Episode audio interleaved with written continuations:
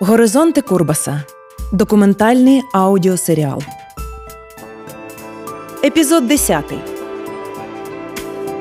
Лесь Курбас видатний український режисер-новатор, який своїми прогресивними ідеями та винятковим мистецьким баченням назавжди змінив український театр. Його постановки були не просто виставами, це були потужні заяви, які відображали соціальну та політичну турбулентність його епохи.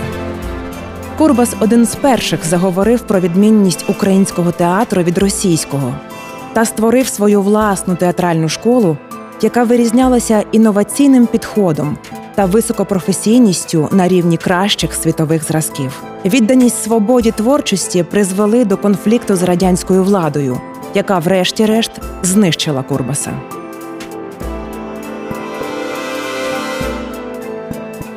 Приєднуйтесь до нас у спільній мандрівці горизонтами Курбаса, щоб разом дослідити еволюцію його мистецького бачення та вплив його творчої спадщини на сучасний український театр.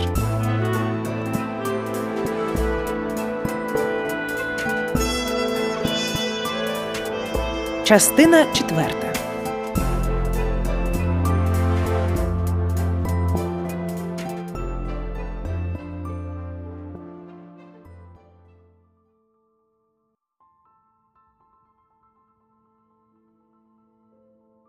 Перед переглядом Маклени Граси. Товариші, перед нами вирішальний іспит.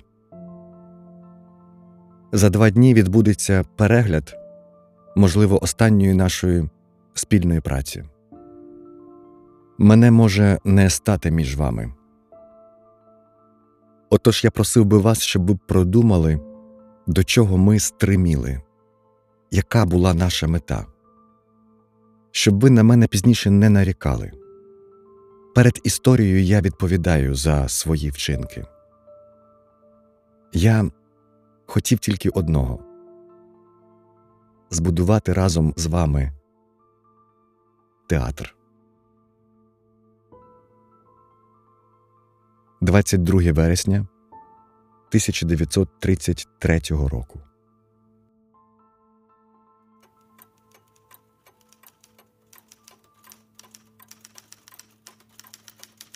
Виступи на засіданні колегії наркомати освіти УРСР. За темою моєї доповіді, коли її можна так назвати, визначено було мені сказати про стан і роботу театру Березіль на сьогодні. Коли вважати, що цей стан і ця робота у зв'язку з останньою статтею з цього приводу в партійному органі комуніст, коли можна вважати, що цей стан набирає гострого значення, коли робиться, так би мовити, до певної міри стан від розгляду вирішальних пунктів щодо його майбутнього, то звичайно те, що говорить товариш Хвиля, увійде в цю доповідь. Хоча широко історично я не думав сьогодні виступати. Стан у театрі Березіль на сьогодні це значить почати сезон з певним планом репертуарним. Це значить план робіт, що їх намічено на сьогодні. Це є лінія театру, якою вона є поміж колективом і громадськістю, поміж колективом і владою. Сезон цього року ми починаємо з певною свідомістю величезної відповідальності за нього. Тому, що минулого сезону ми мали складні обставини, як якісні показники слабкі, так і до певної міри кількісні оскільки за моєї хвороби план робочий був зламаний, і крім речі хазяїн, нічого програмового не поставлено. Поставлено речі випадкові, які мали значення для того, щоб підтримати афішу, тобто підтримати касу тощо. Ми урахували, що цього сезону ми повинні зробити так, щоб наверстати те, що загублено минулого сезону. Наверстати щодо кількості а запасів репертуарних не залишилось, крім хазяїна. І значить, цього року ми мусимо надолужити особливу організацію роботи, особливу ефективність це по-перше. А по-друге, ми вважали за потрібне мати на увазі також і те, що культура нашого театру Березіль через такий хід роботи вона в своїй виразності дуже розхиталася за останній час. Дійсно, на сьогодні ми маємо чотири редакції репертуару. Перша була складена весною, друга перед літніми відпустками, третя після літніх відпусток, а четверта вже була затверджена вищим репертуарним комітетом. Кожний раз редакція вносилася до наркомату освіти, до відділу мистецтв, до вищого репертуарного комітету, де вона пророблялася, де вносилися зміни. Виходячи з сьогоднішнього репертуарного ринку, вносили певні зміни, і остання редакція була затверджена в такому вигляді, як вона була складена керівництвом і з тими корективами, які були остаточно дані до цього репертуару. Перш за все, Маклена Граса. Далі Варфоломіївський ярмарок, далі Дос Пасос, далі Загибель ескадри, далі Смерть. Потім ще один переклад п'єси з російської драматургії. Ще не вирішили, яку п'єсу ставити. Це той репертуар, який на сьогодні зафіксовано після спільної роботи керівництва театру і репертуарного комітету. Взагалі, керівництво, як я сказав, змагалося вирівняти політичну лінію так, як це, на погляд керівництва при певних корективах вищого репертуарного комітету повинна бути для здійснення театром тих завдань, яка на нього покладає радянська влада. Перша прем'єра Маклена Граса пройшла цими днями, може хто її не бачив. Про неї була стаття товариша Тарана в газеті Комуніст. Ми сподівалися, що ця прем'єра досягає іншого ефекту, ніж з тієї статті виходить. Тому, коли ми після прем'єри мали розмову з товаришами, які після перегляду в театрі затрималися і обмінялися думками з цього приводу, у нас до деякої міри склалося враження, що театр не зумів довести до глядача те, що він хотів. Тому ми негайно внесли в наш робочий план низку змін. Слідуюча п'єса за планом Загибель ескадри. Тому що Маклена Граса пройшла непоміченою, театр не зумів довести до глядача те, що він хотів. Ми перемістили свій робочий план і запросили приступити до роботи режисера, який мав доручення працювати над постановкою загибелі ескадри. Загибель ескадри п'єса настільки високого політичного напруження і пафосу, що ми вирішили поставити її на жовтневі свята цього року, і до неї приступили. Також автор приступив до того, щоб вирівняти деякі моменти в цій п'єсі. Далі йде прем'єра до Спасуса, слідуюче має бути постава Варфоломіївський ярмарок, такий зафіксований на сьогодні порядок вистав. Стаття, яка появилася позавчора в комуністі, має рішуче історичне значення. Не можна передбачати конкретних форм, за якими повинна йти перебудова театру, але я, я знаю, що колектив настільки сильний по своїй якості, міцна режисура, міцні актори, і вважаю, що театр з новими формами перебудови впорається. Все залежить від того, наскільки знайдено буде щасливий вихід з того критичного моменту, в який театр попав. Хто читав статтю, той безперечно бачив, що стовпці газети говорять про те, що театр заведено у безвихідний кутець. Ви напевно пригадуєте, як обґрунтовано в статті і ясно сказано про те, що театр повинен подумати, як бути в дальшому. Як я розумію статтю, репертуар мусить бути змінений, мусить бути внесено рішучі зміни і в саме керівництво. Це дійсно було б дуже ненормально, коли б театр залишити в такому становищі, в якому він зараз перебуває. Отже, змін має бути дуже багато. Е, Дирекція театру, якби вона не була пов'язана з органами народної освіти у своїй роботі, якби не перебудовувала свою роботу, все ж таки дуже багато випадає на долю керівника, на його власну творчу ініціативу. І тому тут має бути людина, яка має право брати на себе надто багато. Оце все, що я мав сказати. Якщо не ясно буде що-небудь, я дам відповіді на запитання.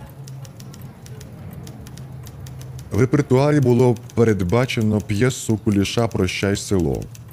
Коли? З яких міркувань її знято? Не лише прощай село, а був цілий ряд п'єс, які в процесі проробки репертуару з вищим органом реперткомом змінились та змінювалися іншими п'єсами. Зокрема, з цією п'єсою вийшло так, що в театрі формується зародок філії, і для неї цієї філії було підібрано п'єсу. Туди увійшла і ця п'єса. Було зрозуміло, що для театру вона не відповідає, але вирішили її замінити іншими речами. Ви, Лесь Степанович, виступаючи, сказали те, що театр, керівництво театру має право просити до себе довір'я. Після тих декларацій, які були з боку театру, з боку вашого, чи настали які-небудь зміни в самому театрі, в роботі театру? І чи є підстави говорити про те, що ці зміни відбудуться? Я мав на увазі, в якій мірі театри, даючи заяву про виправлення тих величезних політичних хиб, які були в театрі за останні роки. Чи ви, як керівник, вважаєте, що ці виправлення відбулись чи ні? Це одне з кардинальних питань, від яких залежить подальша робота театру. Я на це не можу просто відповісти, що в самій роботі театру видно, що це не зовсім допомагає у справі орієнтації в роботі театру Березіль, коли більше рахуватися з декларацією, аніж з його роботою. Декларації тільки мотивують роботу та дають напрямок. Театр не пусте говорив в декларації, що театр зовсім не веде лінії відстоювання своїх, як виявилося, помилкових чи таких, що можуть бути помилковими позицій. Він старається всю свою лінію тісно пов'язати з певними директивами та безпосереднім контролем керуючих органів. Немає за останні роки такої позиції, такої ситуації, щоб Березіль відстоював, боровся, скажімо, за народний Малахій, Щодо Маклени Граси, ми виразно заявляли, коли ця п'єса має хоч би яку-небудь ціль політичної шкідливості, коли хтось може зрозуміти з цієї п'єси, що театр хоче протиставити свою лінію, ви скажіть нам. Ми цю п'єсу не тільки не випустимо, а навіть і не покажемо, хоч вона й готова. Маклена Граса все ж таки дуже серйозне, вперте шукання того реалізму який на сьогодні для нашого мистецтва є програмний. Це, можливо, театр дуже індивідуально розв'язав, може, помилково. Візьміть такі речі, як плацдарм. Це річ не менш показна з погляду того, наскільки театр переглядає свій шлях, свої методи роботи. Оскільки три роки я, як керівник, нічого не ставив, звичайно, що молоді мої товариші, які виконували репертуар цих років, в поодиноких випадках правіше, в поодиноких випадках лівіше, вони роблять ще більше навпомацьки, аніж це повинні робити, але те, що вони роблять, свідчить само за себе. Я не казав, що ми маємо право просити довір'я. Ні, я твердив, що треба таке керівництво, яке мало б це просити. Ще одне питання. Ви заявили, що судити про те, чи змінив театр свою лінію, чи не змінив, можна не на основі декларації, а на основі практики, тої, що є в театрі, себто практичної роботи. Ви, очевидно, вважаєте, що практика, яка зараз є, свідчить про те, що театр змінив свою лінію. Я вважаю, що театр в тій мірі, в тих межах, про які тут говорили, в тій мірі, яка можлива в театрі, такому як Березіль, коли три роки нема основної роботи, стержневої роботи, в таких межах театр робив все можливе, щоб здійснити цю декларацію. Я буду говорити з приводу тих питань, що викликала моя доповідь. Щодо виступу Мар'яненка, то я вважаю його занадто молодою людиною. Я старий робітник сцени, який все життя працював для революції в тій чи іншій формі. І люди, що тут сидять, молоді люди, вони позмішались, як ви це бачите, то ви були б більш стримані в своїх дійсно глибоких і щирих словах. Я не згоден з тим, що тут говорили. Я говорю до всіх. Це моя відповідь. Всі знають, що я составляю для Березоля. Дійсно, бувають моменти, що автор втілює більше режисера. Але ця різновидність у нашій системі то метод у різних постановках. Такі березільці, як Черкашин та Балабан, не враховують одного, вони сперечались з промовами, що тут були, з промовцями, приймаючи це за думку нашої пролетарської, громадської та комуністичної партії. Нічого подібного цього не може бути. Ви помиляєтесь. Ви сперечалися з Микитенком, з Щупаком, Первомайським. Але не це є думка пролетарської громадськості, компартії. Всі виступи, звичайно, заслуговують на увагу. Тут різні речі. У статті в комуністі немає того, що тут говорилося. Справа в тому, що тут склока, дрібна розправа, а не думка громадськості. Тут навіть було сказано, що я скрив від ДПУ справу про хвильового. Мене називали бездарністю, безграмотним, ведителем. Я прийняв це мовчки. Коли промовці відповідали за свої слова, то вони спочатку перевірили. Скляренко дістав завдання ставити прощай село. І з першим приїздом акторів до Харкова мусив приступити до реалізації. Я вимагаю, щоб це робилося без всяких натяків. Бо які підстави ви маєте говорити мені, як не стидно, коли я говорю про факти? Він не привіз матеріалу. Я йому телеграфував. Але він нічого не привіз. І я мусив його звільнити. Але зовсім не за те, що він молода сила. Треба відчути зміст статті, а не розправлятися за те, що ви були ображені. Мене обвинувачують в тому, що я провадив підпільну роботу, що я фашист. Якби радянська влада так думала, то я би сидів би в іншому місці. Лесь Курбас, фашистом вас ніхто не називав. Я просив би вас не робити зі свого виступу, який просякнений на адресу промовця.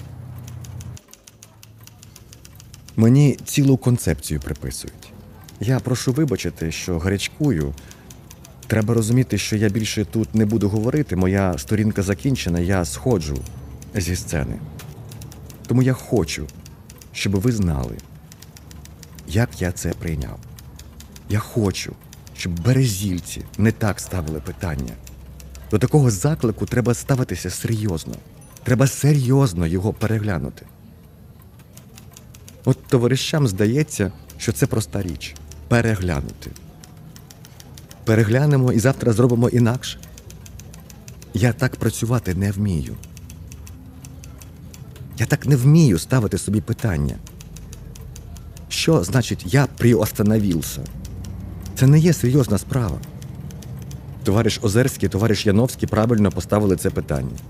Я на це питання завжди готовий відповідати. Але така ситуація, що нічого відповідати. Я не хочу бути паяцом. Мені це не потрібно. І вам це не потрібно. І з моменту статті це не потрібна нікому така робота. В цьому місці, в наркоматі освіти, я чув такі виступи і чую зараз. Я не можу зупинитися в тих справах, які, очевидно, не підлягали моєму контролю, моїй волі. Тут говорили про ізольованість, про зажим. Такі однобокі помилки не можуть бути. Що ми таке? Маленький театр у величезному морі Радянського Союзу, в такому місті, як Харків. Театр, який метається серед величезних процесів, серед величезних історичних подій, які нас потрясають, які діють на нас. Ми реагуємо на це все. Ми не машини, ми не ті, чим хотіли б бути. Себто настільки організованими, настільки витриманими, як ви, товариші. У вас це інша справа. Ми не маємо такого безпосереднього стику з політичним життям, такого безпосереднього стику психологічної залежності. Не залежності, а як би сказати. Та все одно. Треба було поставити інакше, ніж сьогодні тут говорити. Справа не в Березолі, не у драматургах, а справа в пролетарській революції, справа в тих завданнях, які поставлені перед всіма театрами нашого союзу, і, зокрема, перед театральним апаратом України. Ми розуміли завдання, які поставлені. Нема розуміння абстрактного, а є розуміння конкретне. цій справі мистецькій дуже складній справі. Це не є перестановка стільців, це є велика праця. Праця ідеологічна, культурна. Це такий тонкий, довгий процес. І не можна так грубо підходити. Оце буде політичним злочинством. Ну не можна так, по-моєму, не можна рахуватися з тим, що тут говорили. Я говорю те, що повинен говорити. Тому треба рахуватися з тим, що є великі процеси, є велика воля, велике стремління, велика директива, яка є в статті. Ми з нею повинні рахуватись і рахуємось. І зробимо висновки, навіть такі, як самовигнання зі своєї власної роботи. І нічого зробимо. Категорично зробимо. А хто повинен залишитись, той повинен працювати, перебудувавшись так, як цього вимагає ця велика історична воля, у яку ми включилися. Я гадаю, товариші, що театр Березіль, як і всякий колектив, спаяний певною культурною думкою, розбереться і проробить у своїй роботі своє відношення із суспільством, з мистецтвом, проробить і колективно, і індивідуально. В театрі Березіль, безперечно, можна було почути такі думки, як сьогодні говорив товариш Балабан. Я знаю колектив театру Березіль. Я глибоко переконаний у тому, що коли серйозно опрацювати це питання, коли не пустити до Березоля Микитенка, грудини, а прийде туди серйозна людина, що проробить це питання з колективом як слід, я певний, що з Березоля, хоч його інакше назовіть, радянська влада буде мати дуже багато користі.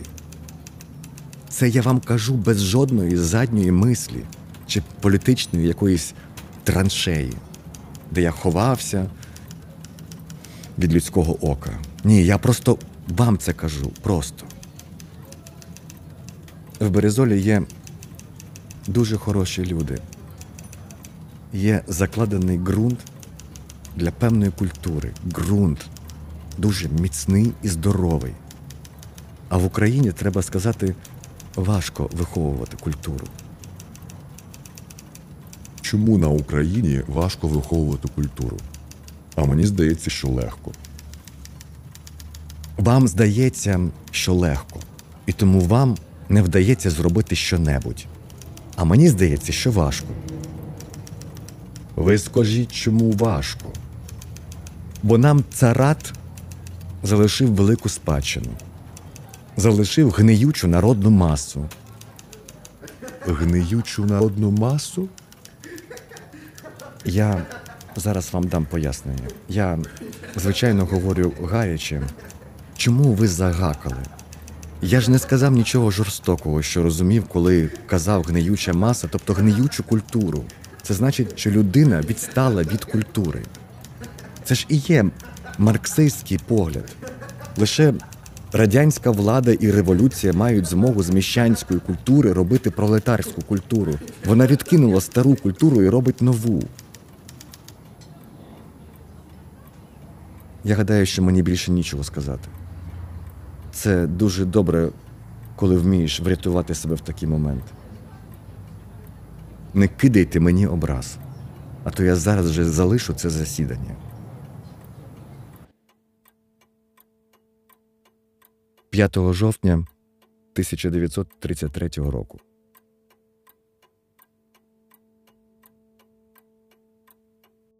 Про Харків і Маклену Грасу. Це відрізано. Цього не було. Хоч цілком можливо, що я ще туди повернусь, але в іншій якості. Жовтень 1933 року. Задоволеним бути не можу. Я втратив свій театр. З батьківщини мене вигнано, перекреслено, споплюжено і проклято все, що я зробив. А робив я з єдиною метою бути корисним своєму народові, прислужитися мірою моїх сил світовій революції, нехай і тільки засобами мистецтва. Але уявіть собі, радість не цурається мене. Ні. І вночі намагаюся не пускати думок через поріг. Мій радіоприймач я ще удосконалив і до рання сиджу з навушниками на голові. А коли знаєте, турчить тобі у вуха, то не дуже задумуюся над власними думками, за тим світовим радіошелестом та грозовими розрядами не чути. Грудень 1933 року.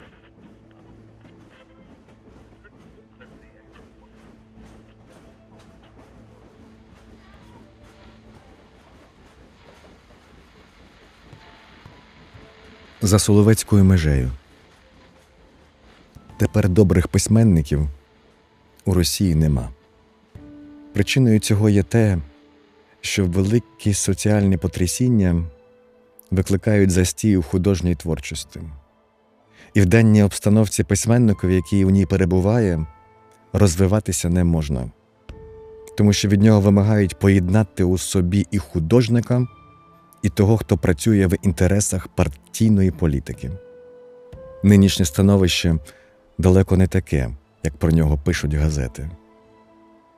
Успіхи колгоспного руху у справі поліпшення побуту і збагачення колишніх бідняків існують лише в газетах. Загалом народ живе у злиднях і голодує. 10 червня 1934 року. Цілком можливо, що малі держави визнали СРСР під диктовку великих. Взагалі дуже важко розібрати політику. Найголовніше, щоб не було зараз війни. У разі війни мені нічого не можна буде зробити за своїм фахом. 9 липня 1934 року.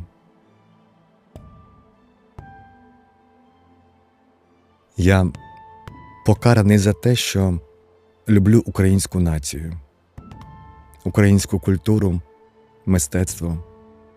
Я був надто відвертий і не був політиком-дипломатом. До політичного життя я ніколи більше не повернуся. Чи я буду на волі, чи у засланні, але ніколи не завдам найменшої шкоди радянській владі. Бачу, що все, що я робив, це безсилі спроби пливти проти течії. Мені не зрозуміла велика сила більшовицької революції, але я відчуваю, що вона велика і сильна, і що найменші вагання вона нещадно змітає. 2 жовтня 1934 року.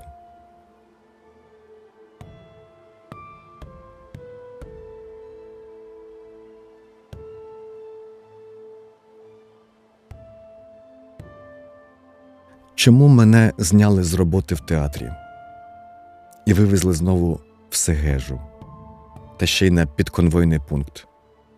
Я не маю найменшого поняття, навіть не можу здогадатися. В театрі я працював весь час чесно, з великим задоволенням, і ніколи в мене не було навіть думки зробити хоча б один протизаконний крок. В театрі мені не раз пропонували відправити листи нелегальним шляхом. Але я категорично відмовився, тому що, по-перше, мені рішуче нічого писати такого, щоб обминути табірну цензуру. По-друге, і не думав і не думаю ставити свою родину у нелегальні стосунки із радянською владою.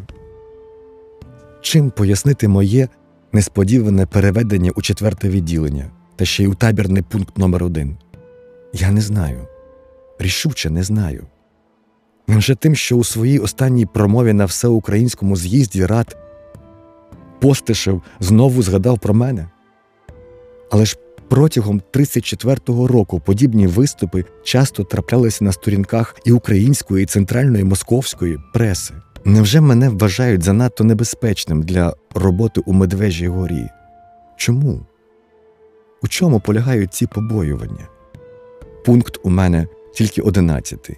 Отже, навіть за сьогоднішньої ситуації він не грає вирішальної ролі. Можливо, це моє переведення пов'язане з якимось підлим, брехливим, але вдалим доносом на мене у третій відділ. Мені відомо, що частина верхівки у театрі була проти мене, побоюючись конкуренції.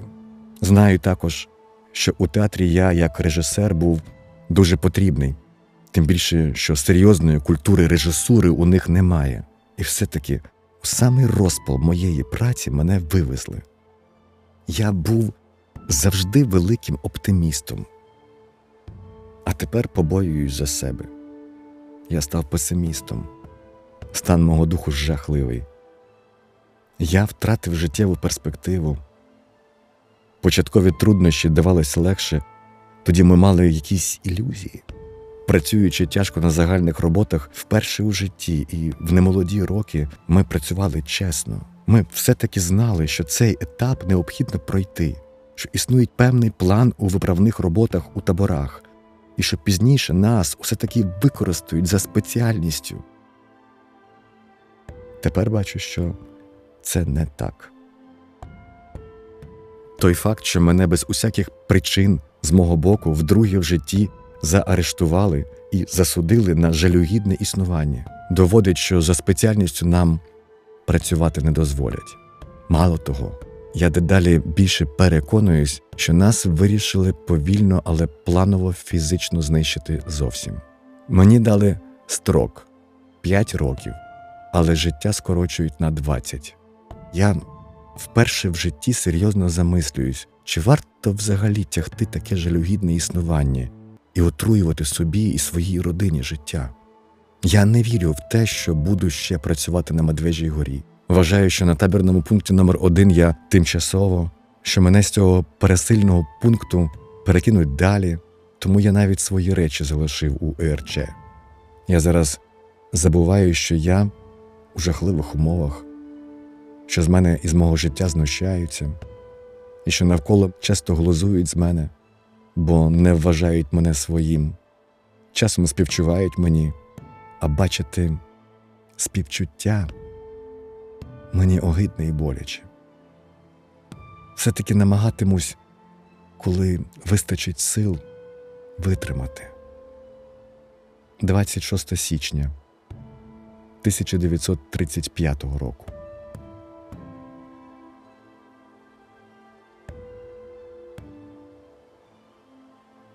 Соціалізм несумісний з природою людини, як вогонь несумісний із водою. 1936-37 роки.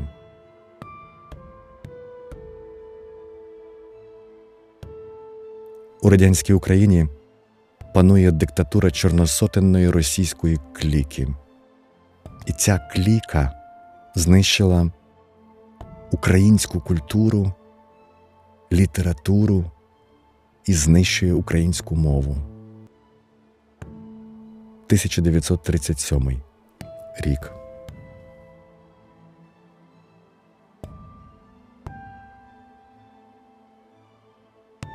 Якби я не вірив у те, що Україна стане самостійною, я б тут не був. 1937 рік.